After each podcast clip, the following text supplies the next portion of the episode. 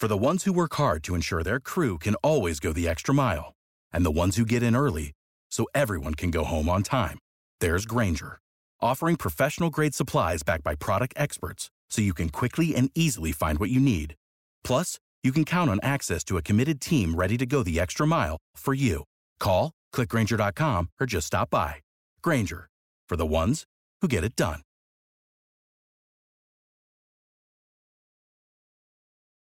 When you need mealtime inspiration, it's worth shopping Kroger, where you'll find over 30,000 mouthwatering choices that excite your inner foodie. And no matter what tasty choice you make, you'll enjoy our everyday low prices, plus extra ways to save, like digital coupons worth over $600 each week. You can also save up to $1 off per gallon at the pump with fuel points. More savings and more inspiring flavors make shopping Kroger worth it every time. Kroger, fresh for everyone. Fuel restrictions apply.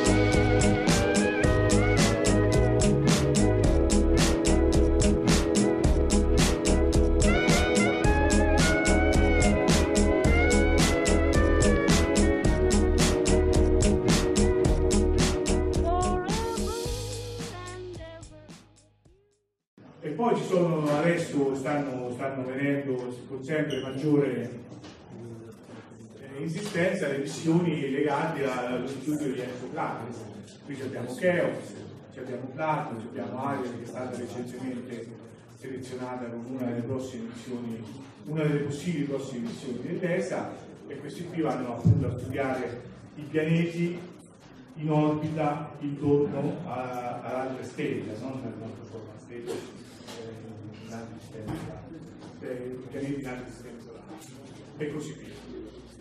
Eh, vabbè, eh, voglio finire questa presentazione, se non avete domande, non so se voi vedete mai questa trasmissione bellissima, Il tempo e la storia, sulla storia, e la, la trasmissione finisce sempre con un libro, un film, un luogo. Se volete approfondire questi argomenti, io vi consiglio tre libri che sono quello di Giovanni Cotrara, Storia italiana nello spazio, poi c'è un bellissimo libro di Lo spazio e una vita di Carlo Congiorno, in cui appunto Carlo Congiorno è stato eh, collaboratore costretto di Luigi Broglio, e in cui appunto lui racconta le prime fasi del, della, della fisica spaziale in Italia e poi c'è il bel libro di, sempre, di Riccardo Giacconi che racconta appunto la, la, nascita del- dell'astronomia raggi X. Come per quanto riguarda per quanto riguarda il film ci sono non c'è un film specifico, però ci sono nel sito dell'ASI ci sono diversi filmati, c'è anche un sito sul progetto San Marco che se qualcuno vuole vederlo, sono molto carini. E per quanto riguarda il luogo, secondo me è la stazione spaziale internazionale, però non so, io non eh, mai la faccio più andare, voi magari ci riuscirete, basta.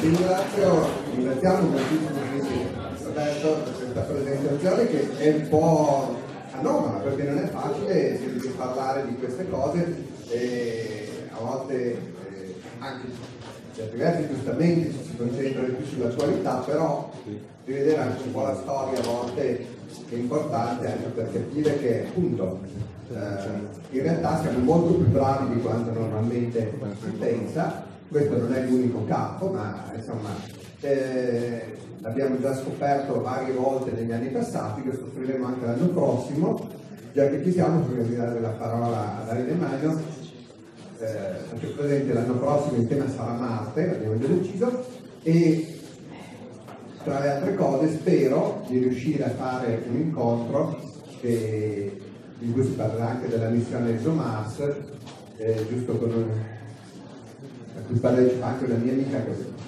ho rincontrato proprio due giorni fa, che è italiana ma lavora alla NASA come molti altri e anche questo non è che parla sempre di cervelli in fuga, però perché fuggono, perché c'è gente che vuole, perché sono bravi evidentemente. E quindi forse dovremmo valorizzare di più quello che abbiamo invece di parlarne troppo spesso male e a cominciare dall'università italiana che è molto meglio di quello che si dice realtà è, è ancora una delle migliori finché ci lasciano vivere perché continuiamo così prima o poi chiuderemo ma se- siamo vivi e ce la capiamo bene. Infatti eh, Davide Maio eh, lavora nell'università italiana ma come adesso vi racconterà eh, fa delle cose molto interessanti di livello assoluto internazionale. Quindi Davide prego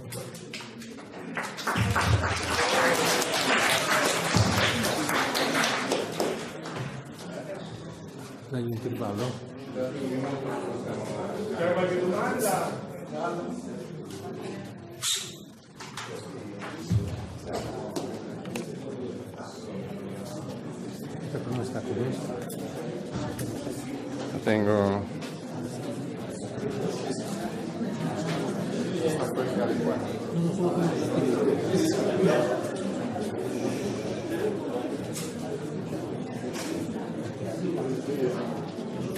Aspetta, solo un attimo.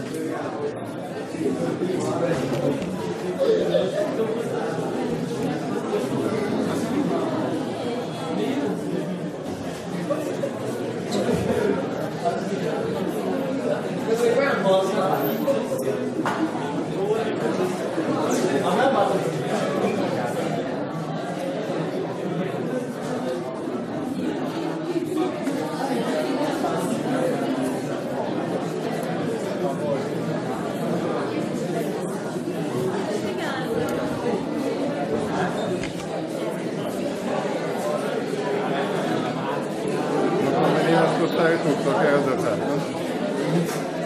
Spostare tutto? No, no, solo la telecamera.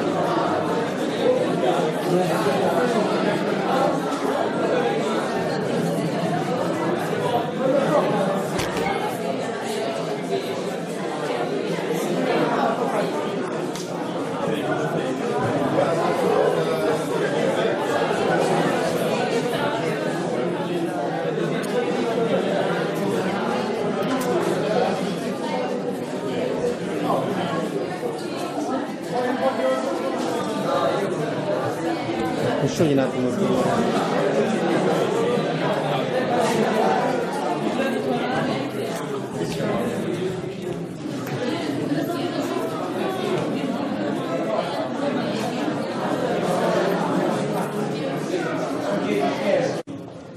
Ehm,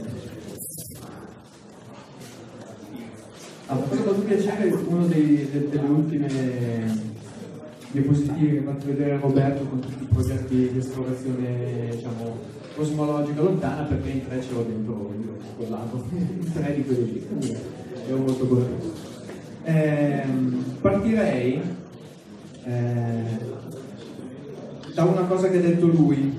Ehm, a un certo punto, se siete stati attenti, eh, presentando, eh, quando ho presentato le, se non ricordo male, ehm, ha detto una cosa del tipo, questo, questo programma è per rispondere a queste domande. Ok? E allora, ehm, quello che voglio raccontarvi è, appunto, eh, lo scienziato e astrofisico eh, pone delle domande alla realtà. E allora come può provare a rispondere a queste domande? Allora qual è il punto di partenza? Perché uno è interessato a porre delle domande alla realtà, perché questo viene ancora prima di poter porre eh, una domanda. Eh, secondo me il punto di partenza, ehm, almeno per me, se devo vedere la mia eh, esperienza di, eh, di scienziato e anche di ragazzo quando eh, studiavo in questo liceo e poi quando sono andato all'università, è proprio uno stupore di fronte a, a una bellezza. Eh, so, provato, sicuramente avete provato ad essere in montagna in una notte senza luna, serena, serena e di rimanere visibilmente diciamo, stupiti dello spettacolo che avete di fronte, no? di una bellezza evidente, per cui non c'è niente da, da dimostrare. Dico una cosa che ancora, se ripenso alla mia esperienza, è, è fondamentale, e cioè di fronte a uno spettacolo che magari vedo per la prima volta, che può essere anche bello, non necessariamente nasce un eh, sentimento come lo stupore, che ovviamente ha una connotazione positiva, può nascere invece una paura. No, Non c'è niente che mi garantisce che quella realtà lì che vedo è effettivamente per me. Allora, in questo, nella mia esperienza, quando- quando facevo, quando ho iniziato a fare la tesi, eh, è stato fondamentale avere un maestro, cioè più uno che mi introduce a quella realtà lì, che mi guida, mi fa capire che quel pezzo di realtà che è il mio pezzo di tesi, ad esempio, che devo fare, è una cosa bella da andare a studiare ed è per me, no? E mm, faccio, sempre questo esempio, se io dico, ormai è grande quindi non, non ha più questi problemi, però se io al mio ultimo figlio, che adesso ha 5 anni, eh, immaginiamoci la scena, è una di sera, inverno, quindi tutto buio, c'è solo la sala accesa, dico mica vai a prendermi il cellulare che ho lasciato in camera. La prima volta non va serenamente, perché è tutto buio. Se lo prendo per mano, faccio vedere solo gli interruttori, arriviamo insieme in camera, prende il telefono, me lo dà, tutto contento. La seconda volta non ha problemi, perché ha capito che quella realtà non ha niente di cattivo per lui, anzi può fare una cosa che fa felice, felice papà. Quindi nell'introduzione a, uno spettacolo anche bello avere un maestro eh, è fondamentale, per cui suggerimento appunto cercare eh, dei maestri. E, mm, in particolar modo io mi occupo di cosmologia, eh, che cosmologia è una scienza, come la biologia, come la chimica, che ha come oggetto di studio l'universo preso nel suo insieme, che vuol dire che il cosmologo non si occuperà di studiare le singole stelle o anche la, singola, la galassia, dove queste stelle si trovano, o il gruppetto di galassie che sono legate insieme, ma l'insieme di tutte queste cose, no? cercando di capire un po' eh, perché è fatto così, da dove viene e dove va. ok? Quindi queste sono le, eh, le intenzioni del cosmologo e quindi cercherà di mettere in campo degli strumenti per poter rispondere a queste domande con un metodo di indagine che è il metodo scientifico, che è un metodo, sottolineo l'articolo indeterminativo, un metodo di indagine in realtà, non è il metodo. ok? È un metodo che ci permette di conoscere eh, cose estremamente interessanti della realtà che abbiamo di fronte. Ehm, una che, che mi ha studiando anche esami grossi, relatività, cose di questo genere qua, non mi era mai sovvenuto. Poi, do- dopo un po' di anni, anche dopo essermi laureato, ho avuto proprio questo flash incredibile. Cioè, questo è un bellissimo tramonto, no? Il sole che sta tramontando sul mare. Eh, la luce che emette il sole impiega un po' di tempo per arrivare fino a noi, perché la luce ha una velocità incredibilmente alta, che diciamo nell'esperienza comune è praticamente infinita, ma non è infinita, 300.000 km in secondo, quindi diciamo impiega circa 8 minuti per arrivare fino, eh, fino a noi, no? Eh, per cui questo vuol dire che io il sole in realtà adesso non lo vedo come è veramente adesso, ma come era 8 minuti fa. ok? Questa è una cosa che appunto quando, quando studi la dai assolutamente sì, è così, perfetto, no? non ci sono grossi problemi, no? È stato questa. Però questo vuol dire che se io vado a vedere ad esempio un oggetto un po' più lontano come la galassia di Andromeda, che è una delle galassie più vicine a noi, in realtà io non la vedo come è adesso, ma la vedo come era 2 milioni di anni fa, perché eh, questa è la sua distanza. Quindi la luce ha impiegato 2 milioni di anni per arrivare fino a me. ok?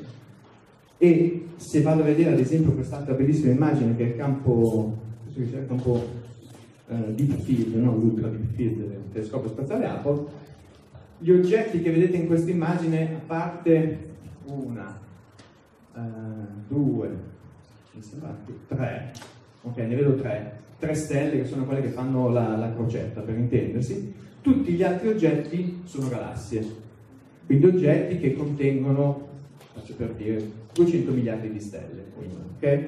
Alcune sono abbastanza vicine a noi, per cui riconoscete chiaramente le strutture a spirale delle galassie, piuttosto che galassie ellittiche, ma alcune sono assolutamente lontane, no? Cioè qui c'è qualcosa che voi sicuramente non vedete, ma è un puntino ed è quell'oggetto è, eh, è una galassia. E quali sono le, quasi le prime galassie che si sono formate, che sono distanti da noi miliardi di anni di luce. E quindi la luce ha impiegato altrettanto tempo per arrivare fino a noi. Questo è una cosa incredibile, nel senso che se la velocità della luce fosse infinita, io non avrei la possibilità di ricostruire la storia dell'universo. Perché o sto guardando adesso quella galassia lì, o se no l'ho persa. Ok? Faccio per dire. Non riesco a ricostruirne la storia. Invece il fatto che la velocità della luce sia infinita mi permette di poter ricostruire, andando a vedere oggetti via via più lontani, come era fatto l'universo nel corso degli anni. Quindi diciamo di una persona, se fosse una persona, di ricostruirne le foto. Ce l'ho adesso, poi avere un mano un yearbook della scuola, quinta liceo, quarta liceo, terza liceo, prima elementare, eccetera, fino a che, fin dove posso arrivare, ovviamente, no? Ehm, ok. Ehm, in particolar modo, appunto, di questa immagine qui, appunto, le altre cin- eh, quelle quattro stelline, ma gli altri sono tutti galassie, che sono quindi gli oggetti più lontani che noi possiamo eh, osservare. In realtà poi faccio una domanda, mio nipote però non deve rispondere perché c'è già la risposta e quindi non vale. Eh, ok. Ehm, quindi diciamo, eh, sono stupito dalla realtà, no? poi lo scienziato è un personaggio curioso per cui pone domande alla realtà, quindi cerca di dare una risposta e alle volte capita di fare delle, delle scoperte. No?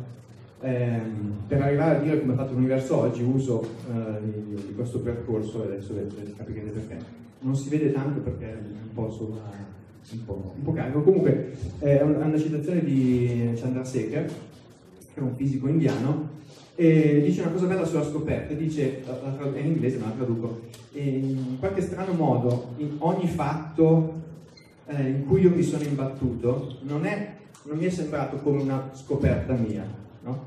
ma semplicemente mi è capitato di essere lì e tirare via il velo da qualcosa che già c'era.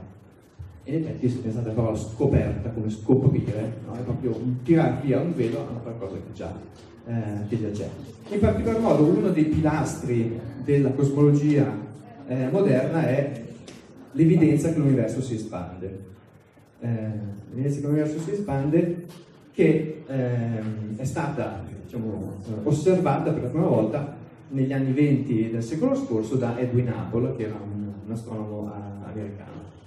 Come ha fatto Hubble a misurare l'espansione dell'universo? Ehm, ha, ehm, aveva a disposizione il più grande telescopio dell'epoca, che era un telescopio da due metri e mezzo, ehm, eh, che stava, c'è un lapsus, non mi ricordo l'osservatorio dove stava. Eh, vabbè, comunque aveva due metri e mezzo di diametro. E con questo tele- eh, telescopio ha osservato ehm, alcune nebulose a spirale che erano presenti al cielo. Dico nebulose a spirale, non galassie, perché ancora non era ben chiaro se questi oggetti fossero degli oggetti all'interno della nostra galassia o all'esterno della nostra galassia. Solo qualche anno prima c'era stato il famoso grande dibattito tra Shapley e Curtis, in cui i due fautori della, del, diciamo, delle due ipotesi, oggetti galattici, quindi piccoli, o oggetti extragalattici, quindi eh, enormi, si erano diciamo, affrontati portando ognuno le proprie, eh, diciamo, le proprie idee e i propri dati sperimentali, nessuno è uscito vincitore, forse aveva vinto più eh, chi sosteneva che erano oggetti eh, de- della nostra galassia. Invece Hubble, eh, un po' disinteressando di queste cose, osserva una di queste nebulose spirali, che altro non era che la nebulosa una galassia di Andromeda, e la notte del 6 ottobre del 1923, questa è l'immagine che lui ottenne quel- quella notte, qui vedete qual è la regione dell'immagine che vi ho fatto vedere prima della galassia di Andromeda ed era riuscito a identificare alcune stelle, alcune stelle che vedete lui indicò con una lettera N, come questa, e sono delle stelle nove. Adesso senza entrare nel dettaglio della fisica stellare, però diciamo sono delle stelle che in maniera assolutamente random, dipende un po' come si alzano la mattina, cambiano la propria luminosità di diversi ordini di grandezza, restano luminose, poi dopodiché si rispengono per chissà quanto tempo, non si sa. Un po' appunto bizzarre. Poi ce n'era un'altra che inizialmente lui aveva individuato come una stella nova, ma poi cancella e scrive VAR punto esclamativo. VAR è una stella variabile, quindi anche lei varia la sua intensità, no? Però lo fa in maniera eh, un po' più ragionata, diciamo così. In particolar modo era riuscito a identificare un tipo particolare di variabili che sono le cosiddette variabili cefeidi, eh, per le quali, grazie all'opera di Agatha Levitt, un'astronomo americana, eh, era- si era riusciti a stabilire qual era la relazione tra il periodo di oscillazione della, di variazione della luminosità e la luminosità intrinseca della stella, cioè quando veramente lei è luminosa. Allora capite che riuscendo a misurare il periodo so quanto è intrinsecamente luminosa la stella, confrontandola con la luminosità apparente so subito quanto è lontano l'oggetto stella e quindi l'oggetto nebuloso spirale dove la, la- la- la stella si trova. È riuscito a collezionare queste, queste stelle variabili in una quarantina di queste nebulose ehm, a spirale ed ha prodotto eh, il seguente grafico in cui mette in relazione la distanza misurata in parsec, che è un multiplo di anno luce, con eh, la velocità eh, di questi oggetti. La velocità non è stato in grado di misurarla lui, prende le osservazioni di un altro astronomo, Augustus Sleeper, eh, sugli stessi oggetti che tramite osservazioni spettroscopiche, quindi sfruttando l'effetto Doppler fondamentalmente, era riuscito a misurare quanto rapidamente questi oggetti si, ehm, si muovevano nell'universo. E come vedete, quello che lui trova è che, a parte qualche oggetto più vicino che presenta delle velocità negative, quindi così di avvicinamento, tutti gli altri oggetti mostrano delle velocità di recessione, cioè di allontanamento, e queste sono tanto più grandi, tanto più ci allontaniamo. no?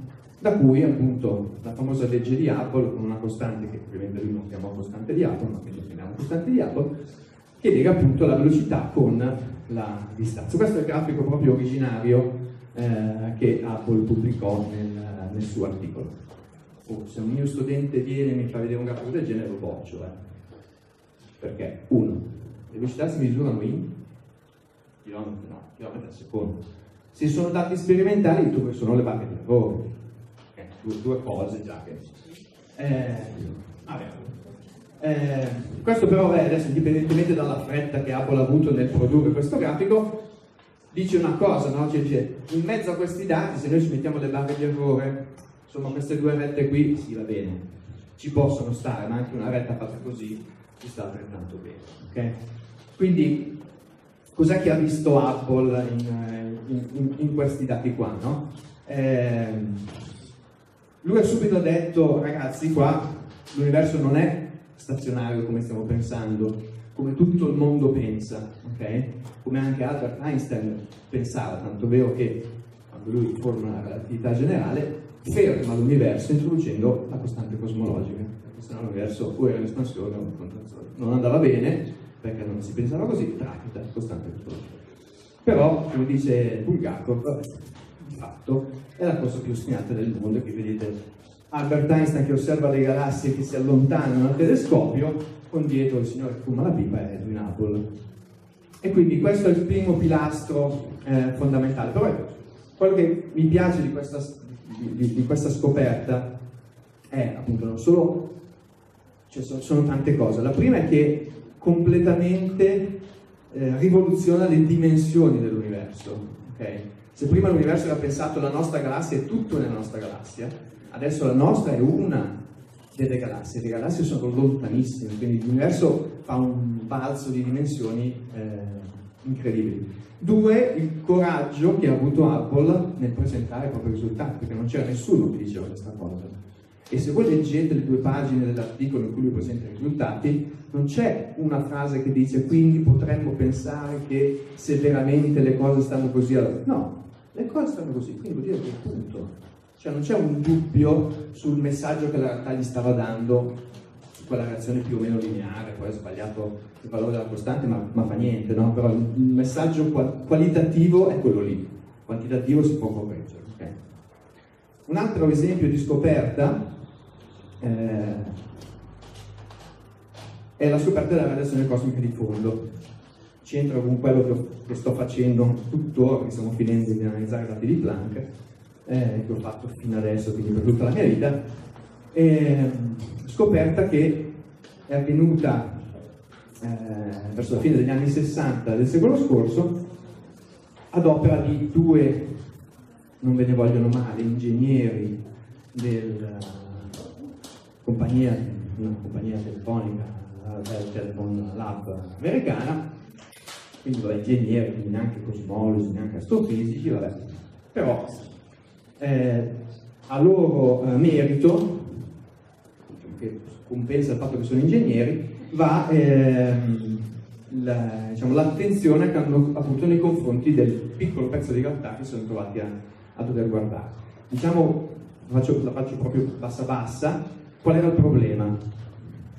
Giocano il Super Bowl al Giant Stadium a New York, lo devo trasmettere in diretta a Los Angeles. no? Come faccio? Non c'erano così tanti satelliti come adesso, allora come si può fare? Si può pensare di fare una trasmissione anche a così grande distanza sfruttando alcuni strati dell'atmosfera che a certe lunghezze d'onda sono come degli specchi. Li mando su, rimbalza, torna.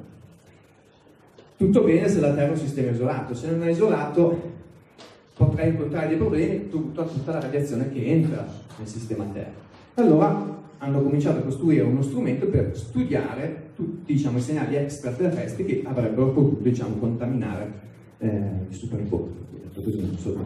E quindi costruiscono questa grossa antenna, una forma un po' strana, ma di fatto è un'antenna, eh, era in grado di muoversi su due assi, un asse è questo, quindi in azimuth eh, e poi in altezza, su questa ruota, questa è la parte di, eh, diciamo, colleziona eh, la radiazione che viene dal Sole, c'è la convoglia in questo gabbiotto dove c'è diciamo, il, il radiometro, quindi una radio, ok, eh, che acquisisce eh, il segnale.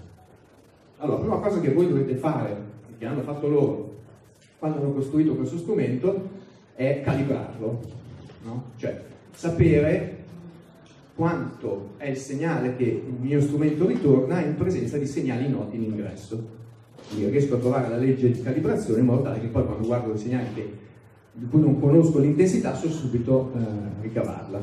È un'operazione delicatissima, in effetti ad esempio con Planck, prima che siamo arrivati ad avere una calibrazione che fosse precisa a meno dello 0,1% ci abbiamo messo il nostro bel tempo perché è proprio un- un'operazione veramente delicata. Loro provano questa operazione, fanno, eh, osservano una sorgente celeste nota che era Cassiopea A, che è un resto di supernova nella costellazione di Cassiopea, poi hanno un, un dewar freddo, quindi un, un, un termos ma che viene freddo, ok, raffreddato a elio liquido, che emette come un corpo nero a quella temperatura lì, e quindi abbiamo due punti, perché poi ci apprendiamo un altro punto così l'elettronica è sempre un po' birichina, non è necessariamente sempre lineare, prendiamo un altro punto così abbiamo più una curva di calibrazione che una retta. E quindi puntano l'antenna nel cielo dove non c'è niente, dove non ci sono stelle, non ci sono galassie, e la puntano lì. E hanno un segnale più alto del loro riferimento freddo. Allora, molto umili, quindi altro punto eh, a favore, insomma, eh, abbiamo costruito male lo strumento, controlliamo.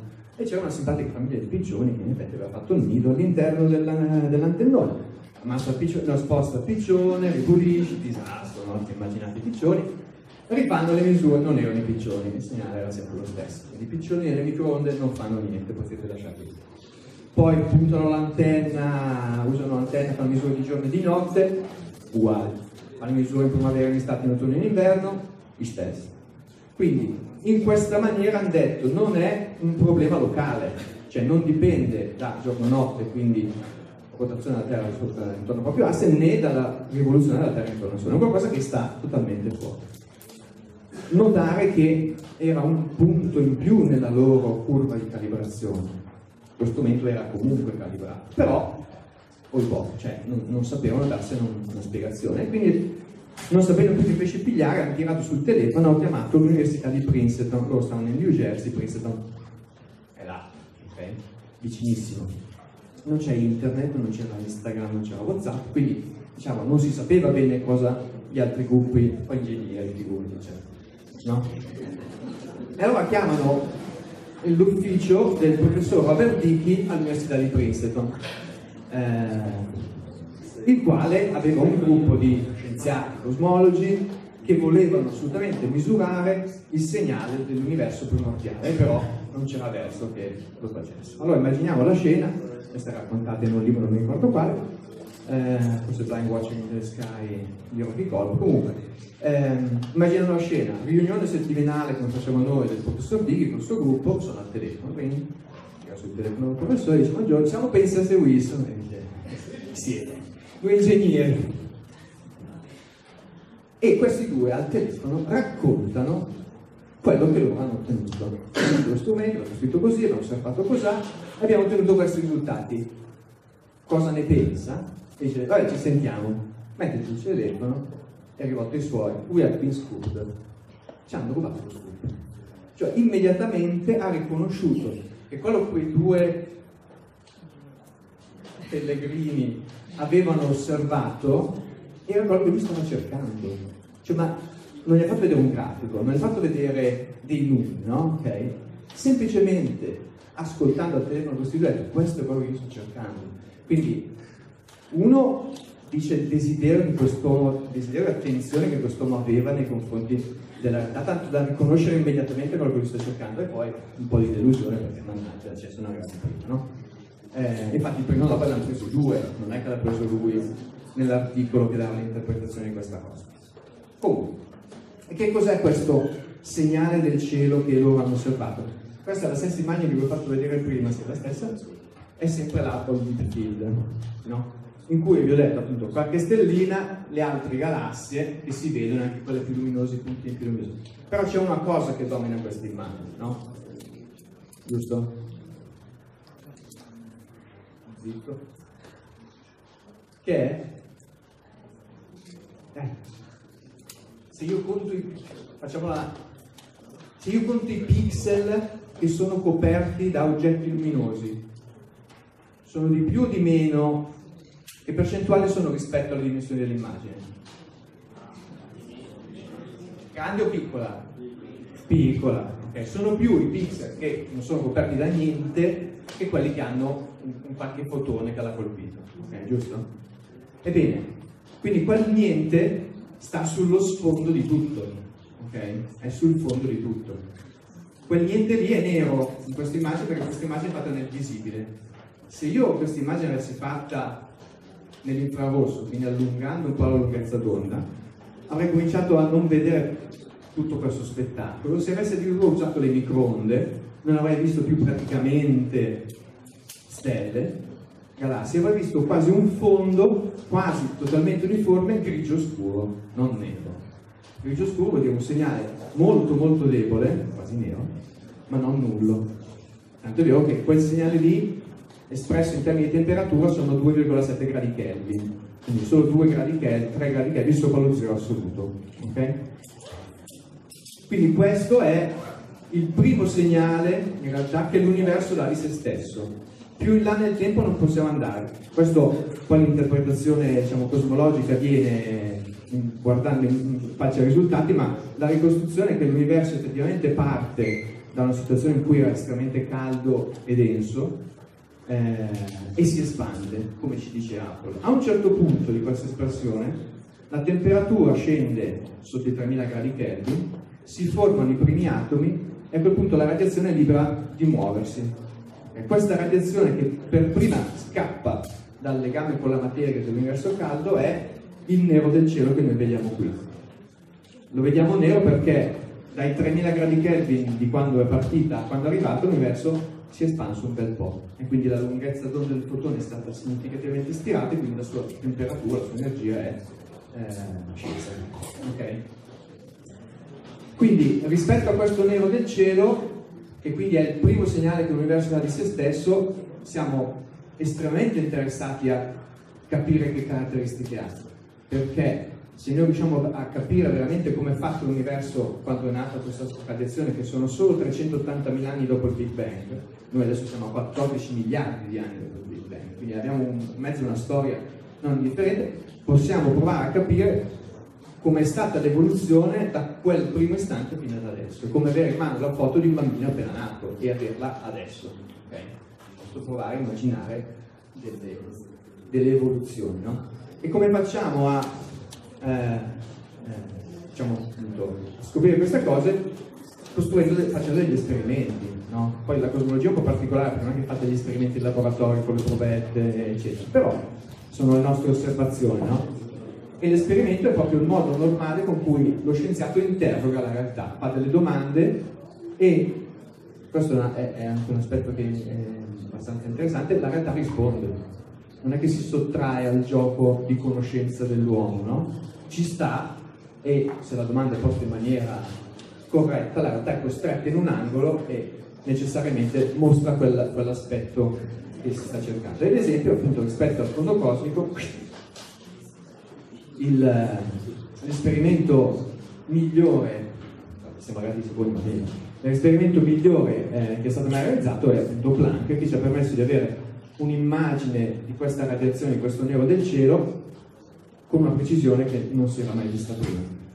Il nero in realtà non è esattamente nero, presenta delle piccole increspature dell'ordine di una parte su 100.000, quindi ho un segnale che è praticamente zero, 3 gradi Kelvin. E poi su questi 3 gradi Kelvin ho delle piccole differenze dell'ordine di 10 alla meno 5, ok?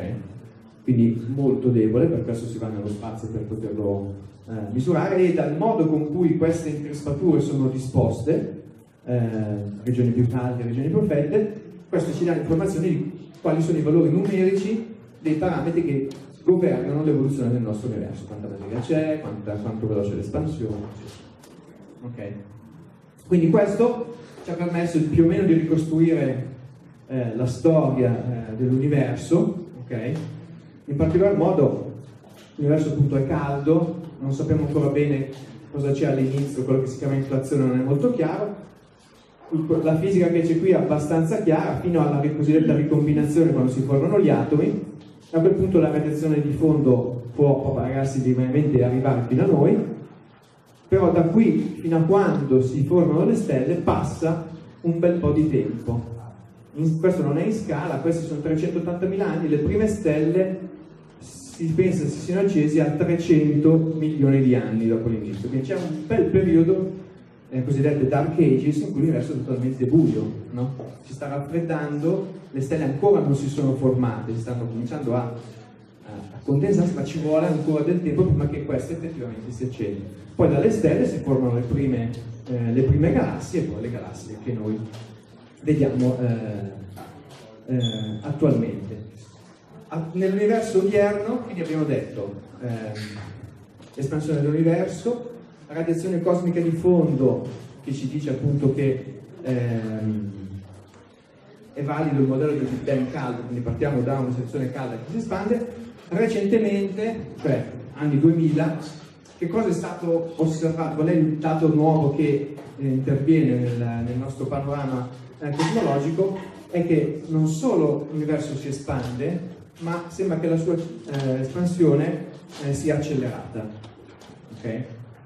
e eh, questo è- stato ottenuto da questi tre personaggi in maniera più o meno indipendente, ehm, studiando una certa particolare classe di oggetti, che sono le cosiddette supernove di tipo 1A, è una particolare classe perché diciamo, i primogenitori di questo tipo di supernove sono tendenzialmente sempre gli stessi, cioè sempre un sistema binario con una, una stella compatta che cresce da una stella invece eh, normale. Ehm, e quindi diciamo, sono considerate delle candele standard, cioè del- degli oggetti che hanno sempre la stessa luminosità intrinseca. E quindi ovviamente riuscendoli a osservare eh, eh, a diverse distanze è, è molto importante. In particolar modo, tramite queste eh, osservazioni, detto proprio semplicemente cosa è stato possibile fare? È stato possibile misurare quanto rapidamente l'universo si stava espandendo quando quella supernova è esplosa, ok, in maniera molto semplice. E quello che si è visto è che la velocità di espansione dell'universo nel momento in cui la supernova è esplosa era più bassa di quella di adesso. E quindi vuol dire che l'espansione sta accelerando. Che cosa è responsabile di questa cosa qui? Non ne abbiamo idea. Diciamo dell'universo noi conosciamo bene il 5% di quello che c'è e il resto non abbiamo alfa, come si dice. Quello che governa, adesso ho scritto una formulaccia bruttissima, però quello che governa ehm, l'evoluzione dell'universo è, con cui descriviamo l'evoluzione dell'universo, è la relatività generale di Einstein. Abbiamo una parte a sinistra che è una parte cosiddetta geometrica, cioè che descrive il tipo di geometria che ha il nostro spazio-tempo, e la parte a destra che invece è il contenuto energetico di quello che c'è nell'universo. Eh, quindi per avere un'espansione accelerata ritorna in gioco la famosa costante cosmologica lambda che Hubble, eh sì, che Hubble, Einstein aveva introdotto eh, all'inizio, lui l'aveva messa da questa parte qua, noi invece adesso la mettiamo da questa parte qui perché immaginiamo che sia una qualche componente di energia eh, dell'universo. Quindi potrebbe essere o questa espansione accelerata potrebbe essere o l'effetto di una simile costante cosmologica di cui ovviamente non abbiamo un modello, oppure, questa non c'è, potrebbe essere un effetto del fatto che la relatività generale non è valida a distanze cosmologiche, è valida solo qui localmente, ma non è valida a così tante grandi distanze cosmologiche. E allora uno dice, beh, non è che proprio sono uguali le due cose, c'è un modo di distinguere o di fare delle osservazioni, di porre delle domande alla realtà perché la risposta sia o così o come, diciamo, no? Allora questi si possono distinguere osservando in particolar modo due, due cose. Uno, quanto rapidamente, come varia l'espansione, il rate di espansione dell'universo con l'epoca cosmica, no? Cioè, l'universo si è sempre espanso con lo stesso rate, con la stessa velocità. Già le supernove ci dicono che non è così. Allora proviamo a ricostruirlo meglio questa cosa, no? E poi come, rapide, come, com'è il rate, cioè il tasso di formazione delle strutture, cioè di galassie, di ammassi di galassie, ok? Avendo queste due informazioni possiamo provare a rispondere alla domanda chi è il responsabile del, eh, dell'osservazione. Queste sono un po', poi non si vede tanto bene, comunque ehm, un po' tecniche, però detto lo faccio per capire con una specie di cartone. Noi abbiamo il plasma primordiale dell'universo, caldo, no? in cui abbiamo appunto, protoni, elettroni, fotoni, tutti estremamente legati tra di loro. All'interno di questo plasma ci sono delle piccole fluttuazioni di densità, ok? E quindi diciamo, queste fluttuazioni di densità cosa fanno? Fanno sì che dove c'è una sovradensità la gravità prende il sopravvento, ma poi c'è tanta radiazione, la radiazione dice no, e via così. Quindi abbiamo una serie di oscillazioni cosiddette acustiche all'interno di questo plasma. ok? E queste sono esattamente quelle oscillazioni che voi vedete in quel grafico lì, presenti nel, diciamo, che ricaviamo dal fondo cosmico a microonde, che è la cosa più vicina a questo plasma caldo, perché è proprio il momento in cui l'universo diventa trasparente, quindi si formano gli atomi, frizziamo, diciamo così, le oscillazioni che vediamo in, in questo plasma. Ma non le vediamo solo lì, le vediamo anche, perché siccome questa è materia che è uscita, la vediamo anche nell'evoluzione delle strutture, quindi materia, attraverso le galassie. Quindi anche lì vediamo esattamente lo stesso tipo di fluttuazione. ok? Quindi il fondo cosmico mi permette di dire qual è la scala di queste oscillazioni. Ho un numero per questa scala. Adesso, quanto vale questa scala? Quindi ho un righello standard, un righello al fondo cosmico e un righello dove ci sono le galassie. La- quanto è contratto o allungato mi permette di dire come è cambiata la geometria e quindi chi è responsabile del cambiamento della geometria dell'universo. Ok? L'altra cosa è che, appunto, dicevo prima, questa è una se- sequenza di simulazioni di formazione di strutture. Come varia la struttura? Partiamo da una situazione abbastanza. Eh, potevo metterne altre prima in cui era praticamente tutto uniforme a parte piccole sovradensità, queste ovviamente diventano sempre più concentrate fino a formare vabbè, quella struttura filamentare che noi vediamo, dei grossi blob di grande densità dove abbiamo ammassi di galassie, i blob più piccoli sono le singole galassie, eccetera. questa rete di, di ragno che voi vedete qui dipende da come è fatta la gravità, ok? Eh, se c'è, se c'è energia oscura oppure no. Ok? Quindi a secondo che sia una gravità diversa da quella di adesso oppure sia un'energia oscura, come si formano queste strutture nel tempo è diverso. Ok? Allora questo è importante perché immaginatevi, questo è il redshift, no? La radiazione cosmica di fondo ha z, unità redshift, 1000, ok? Quindi lontanissima. Quindi un box a z1000 è, vedete praticamente niente, cioè le sottodensità sono piccolissime. Quindi immaginate il fotone del fondo cosmico che passa, che viaggia fino a noi z0 e quindi si trova a passare attraverso tutte queste strutture, no? E quindi nel suo viaggio, siccome è è un fotone, eh, magari questo non è necessariamente materia ionizzata, però il fotone risente della gravità. Se voi gli cambiate il palcoscenico su cui si muove curvo e piatto, e lui viene deflesso. ok? Quindi avete un, un effetto di lensing, in questo caso gravitazionale, dovuto alla- al passaggio del fotone attraverso queste, queste strutture. E quindi dal lensing di questi fotoni potete ricavare chi è, come sta evolvendo la, la formazione delle strutture. no? Oppure addirittura un altro lensing che viene fatto eh, con- osservando le galassie, che si chiama weak lensing, è dovuto al fatto che le galassie, per effetto di tutte queste strutture che noi abbiamo, ci appaiono un po' più ellittiche di quello che sono in realtà. Il po' più è un poco poco poco più, è un per cento di elettricità in più che vi sfido a vedere in una misura quanto è. Per cui diciamo, se voi avete un blocco di materia tipo una massa di galassie, le, le galassie che sono intorno sono tutte però, tutte un po' più ellittiche della stessa quantità. ok? E quindi statisticamente voi potete fare questa misura. Sul singolo oggetto è difficile, ma statisticamente potete immaginare di fare questa cosa. Allora, per rispondere a questi sono degli ottimi tipi di osservazioni che possiamo fare, chi è che può farle?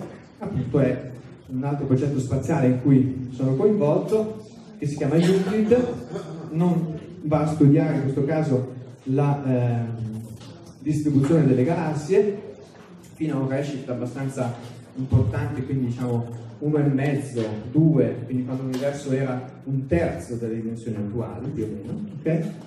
Verrà lanciato, diciamo, facciamo 2021, sì, ve la butto lì, eh, non so, vediamo se ce la facciamo, ma c'è sempre tempo per morire, morire un rinvio, eh, e quindi è fatto da un grosso telescopio eh, che alimenta due, eh, due strumenti. Uno strumento eh, spettrofotometrico, cioè che fa fotometria in diverse bande e fa anche spettroscopia. Eh, spettroscopia, ahimè, non si poteva fare altrimenti, cosiddetta slitless, cioè senza fenditura. Ok, normalmente che voi fate è che devo osservare un campo, so dove sono gli oggetti che mi interessano, faccio una maschera che prende solo lo spettro di quegli oggetti che mi interessano. ok? Su un satellite non potete fare una cosa del genere, dovreste avere miliardi di maschere, non è possibile. Allora è slitless, cioè ogni oggetto che avete nel campo ha uno spettro. ok? Questo vuol dire che ho tanti spettri, però il problema è che possono essere anche confusi, sovrapposti, e quindi non è banale poi la ricostruzione. Questo è uno dei motivi per cui, ad esempio, le immagini le prendiamo in questa configurazione e poi in altre tre configurazioni con il mezzo dispersente ruotato di diversi angoli. In questa maniera riusciamo a tentativamente a separare la sovrapposizione perché non sono più sovrapposti nella stessa direzione, eccetera. Questo ci permette di ricostruire effettivamente come è la distribuzione delle galassie nel redshift e quindi diciamo ricostruire le oscillazioni acustiche. L'altro strumento invece è uno strumento visuale, quindi ha una, una camera con una risoluzione incredibile che riesce a vedere appunto l'effetto di weak lensing sulla- sul singolo oggetto. ok? Questo per darvi un'idea, lo stesso, no, eh, tu hai fatto vedere M81 forse, non M51. Vabbè, questa M51 è un- una bella galassia che si vede abbastanza bene, su- abbastanza vicina, redshift di quella galassia è 0.002, quindi è praticamente dietro casa nostra. Se la portiamo a un redshift un po' più grande, ok, quindi centinaia di volte più, questo è come mi apparirebbe oggi nella quella che è attualmente la salve di galassie più ampia che abbiamo a disposizione. Questo stesso oggetto con Euclid allo stesso hash mi appare abbastanza ben, ben definito. Se noi lo portiamo a un hash 07, ok, appare più o meno come appare a Z1, Z01 per esempio. Quindi ha un potere risolutivo incredibile, ha un campo, un numero di detector che sono intorno ai 64 detector che coprire il campo di vista e riusciamo a vedere. Certo ci sono un po' di segnature strumentali, raggi cosmici, ma quelle si, si curano. Ok.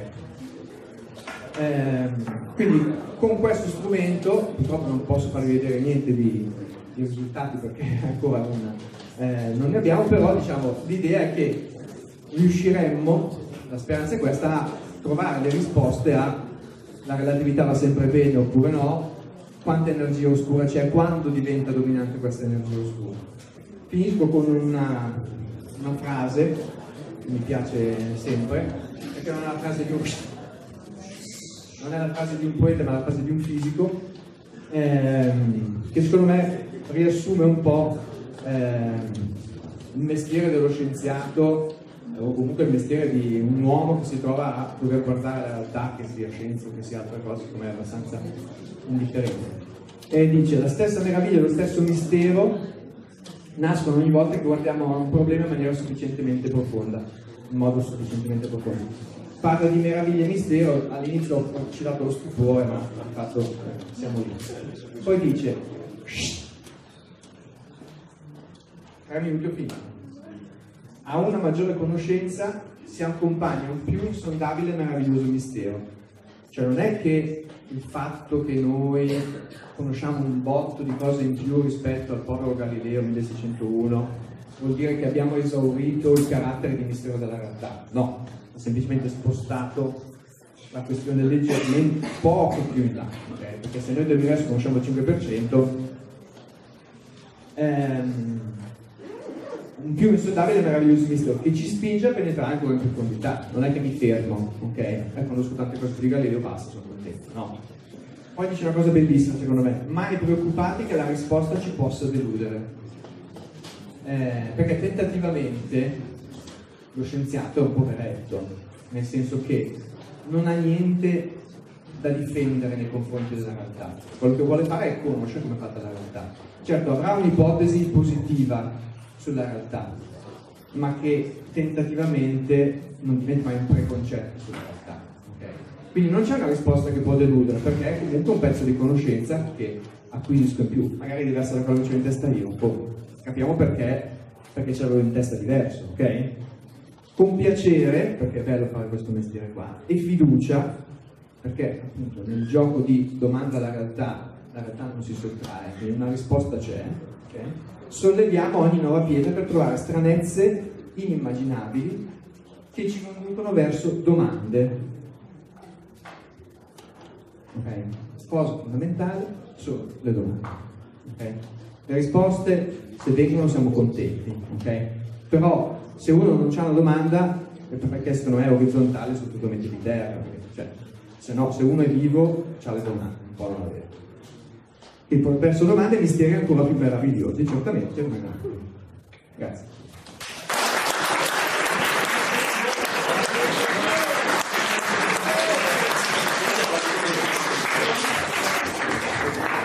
Grazie, sicuramente questa anche è stata, è stata una grande avventura, eh, lo saranno anche le prossime, quindi ripeto l'invito poi a venire anche ai prossimi incontri. Adesso abbiamo un momento se qualcuno vuole fare qualche domanda, non molto perché purtroppo abbiamo avuto questo problema iniziale, ma un momento ce l'abbiamo ancora.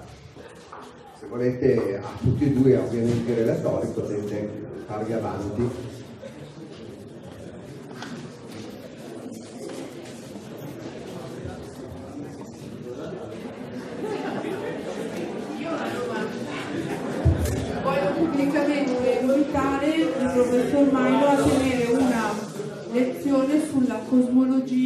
Dante, Purgatorio e Paradiso, perché ci sono tutte quelle parti di costellazioni bellissime che uno legge come serie di lettere, parafrasa e cerca di capire e poi però hanno tutta una valenza che io chiedo che qualcuno ci spieghi meglio, grazie. Ah, volevo ringraziare il, il papà Timoni, lo chiamo papà Timoni, per tutto quello che ha fatto perché si potesse realizzare nelle sue nelle tre gradinate questo evento.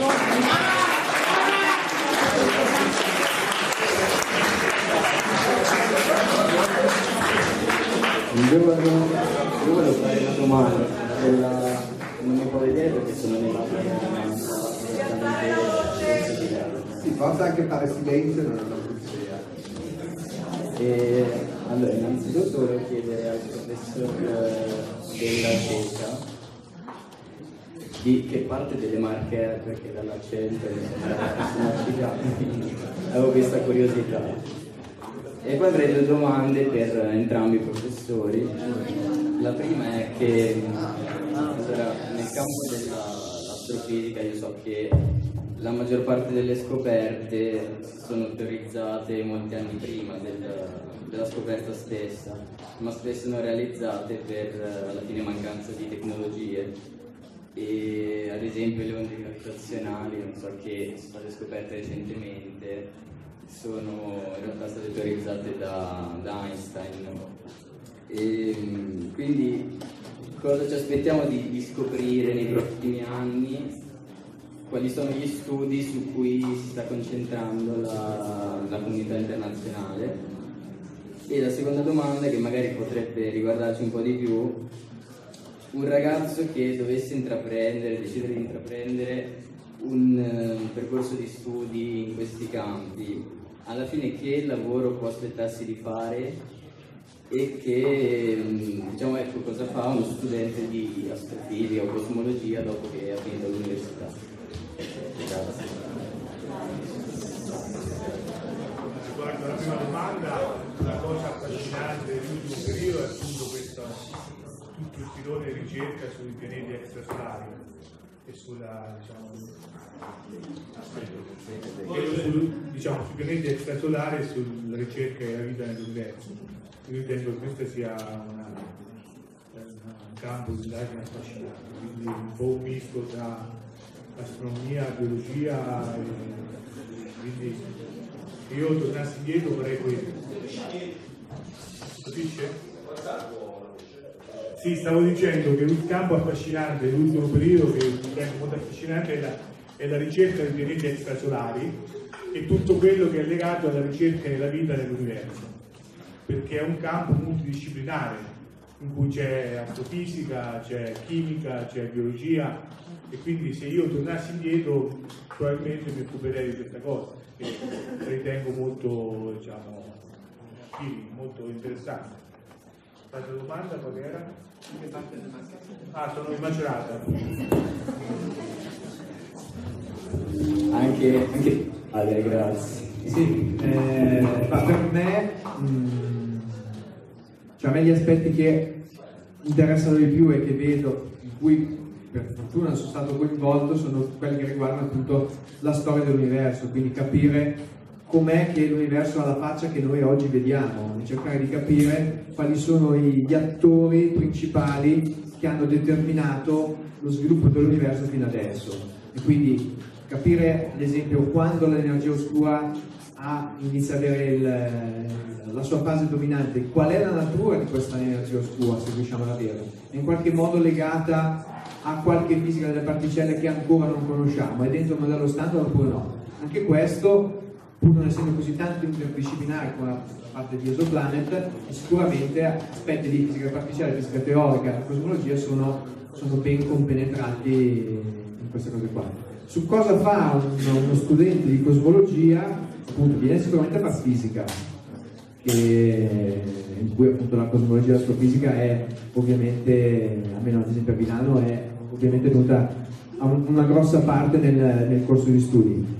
E poi il fisico performamentis è uno che ha un problema e lo risolve, cioè ha la, fo- la fo- la forma mentis per dire questo è il mio problema, quali sono gli strumenti che metto in campo per provare a dare una risposta a questo problema, che sia di fisica, che sia di cosmologia, che sia di eh, cioè per dire marketing, finanza o altre cose, cambia il significato che noi diamo alle variabili, ma diciamo, l'approccio è quello lì.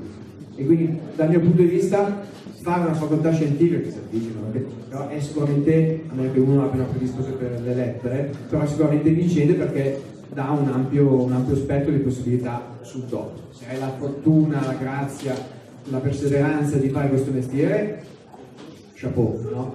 Ma se no comunque hai una preparazione che è forte, insomma. Poi io vorrei fare, vorrei fare una differenza tra eh, scoperta e rivelazione. Le onde gravitazionali sono state una rivelazione, perché diciamo tutti se le aspettavano. Invece altri campi della fisica, dell'astrofisica, sono veramente delle scoperte. La radiazione di fondo a Gregory Kelvin, quella lì è stata una scoperta. Come è stata una scoperta la prima sorgente che metteva i raggi X, perché nessuno se l'aspettava. In quel caso lì, quindi c'è, c'è un po' di differenza tra le due cose. Ovviamente la rivelazione delle è è una cosa molto, molto importante. Però, insomma, la scoperta è un'altra cosa, credo. Non so se tu sei d'accordo. Sì, sì, d'accordo. Intanto eh, chiedo io allora, eh, eh, guardate che finisce poi sul sito dell'Insuria, questa cosa la mettiamo sul sito, quindi forse devo dirlo all'inizio, ma... Eh, allora, No, volevo chiedere solo brevemente, ma eh, questa cosa, eh, questa missione di cui hai parlato, quindi ha anche a che fare con l'altro aspetto oscuro dell'universo, cioè la materia oscura. Puoi dire brevemente qualcosa anche su questo? Sì, nel senso che, diciamo, sono due componenti oscure dell'universo, dove l'oscuro ha ovviamente la connotazione di dire non ho idea di che cosa sia, ok? Prima connotazione. Seconda, eh, seconda, seconda cosa, soprattutto, no, per entrambi in realtà, è che non le osserviamo direttamente, non abbiamo un modo di osservare direttamente la materia oscura o l'energia oscura, vediamo solo gli effetti che questi, queste quantità provocano su oggetti invece come galassie piuttosto che supernove, appunto da lì lo vedo, no? dalla luce che dalle supernove generano. Quindi le vediamo solo indirettamente. E nel caso della materia oscura sappiamo sicuramente che è fredda, quindi è della materia che ha una velocità intrinseca molto bassa, ok? perché sennò le strutture non avrebbero avuto tempo di, di formarsi. Abbiamo delle ipotesi di, e ci sono tanti esperimenti in fisica delle particelle che tentano di fare una rivelazione diretta eh, della materia oscura, cioè individuare delle particelle che possono essere veramente responsabili di, di questo. Potrebbero essere i neutrini, però la massa è, è un po' pochina rispetto a quella che, che- che ci servirebbe. no? Quindi anche lì è, un grosso punto di domanda perché ancora non abbiamo né un modello teorico che ci dice guarda che sicuramente le cose devono essere andate così, quindi cerca qui perché è lì, no? e quindi si va un po' a tentoni.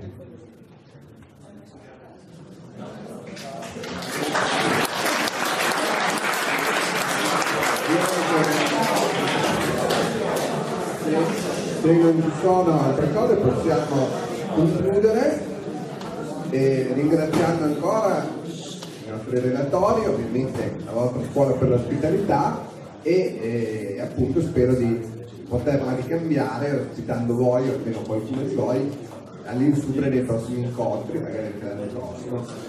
Può darsi che ci si riveda anche qui l'anno prossimo, speriamo, la cosa sembra bene avviata, magari appunto lo faremo forse con un, un incontro di tipo diverso, comunque ne riparleremo. Grazie a tutti, allora arrivederci.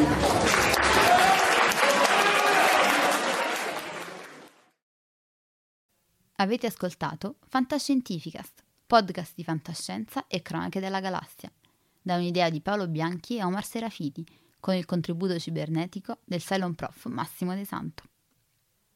Potete seguirci ed interagire con noi sul nostro sito fantascientificast.it, su Facebook alla pagina Fantascientificast, su Twitter sul profilo at Fantascicast, sul nostro canale Telegram t.me slash fantascientificast, sulla nostra community Telegram t.me slash fsccommunity.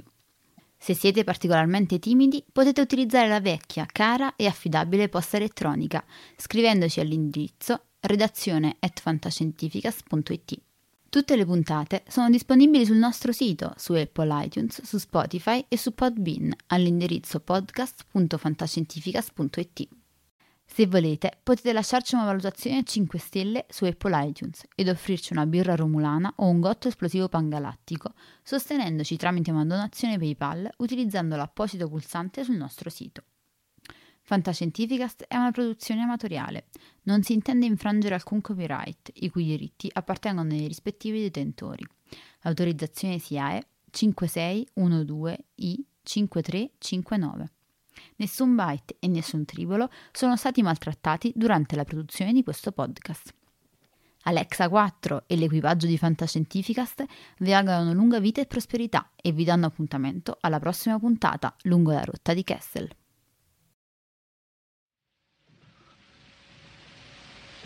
Io ne ho viste cose che voi umani non potreste immaginarvi. Navi da combattimento in fiamme al largo dei bastioni di Orione. E ho visto i raggi B balenare nel buio vicino alle porte di Tannhäuser. E tutti quei momenti andranno perduti nel tempo come lacrime nella pioggia. È tempo di morire.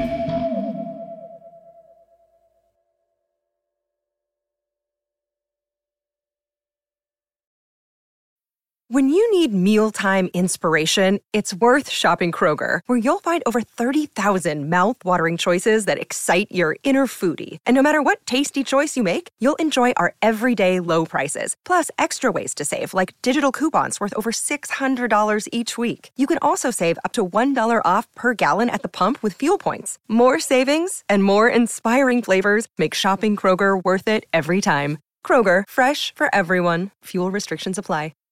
Save big on brunch for mom, all in the Kroger app.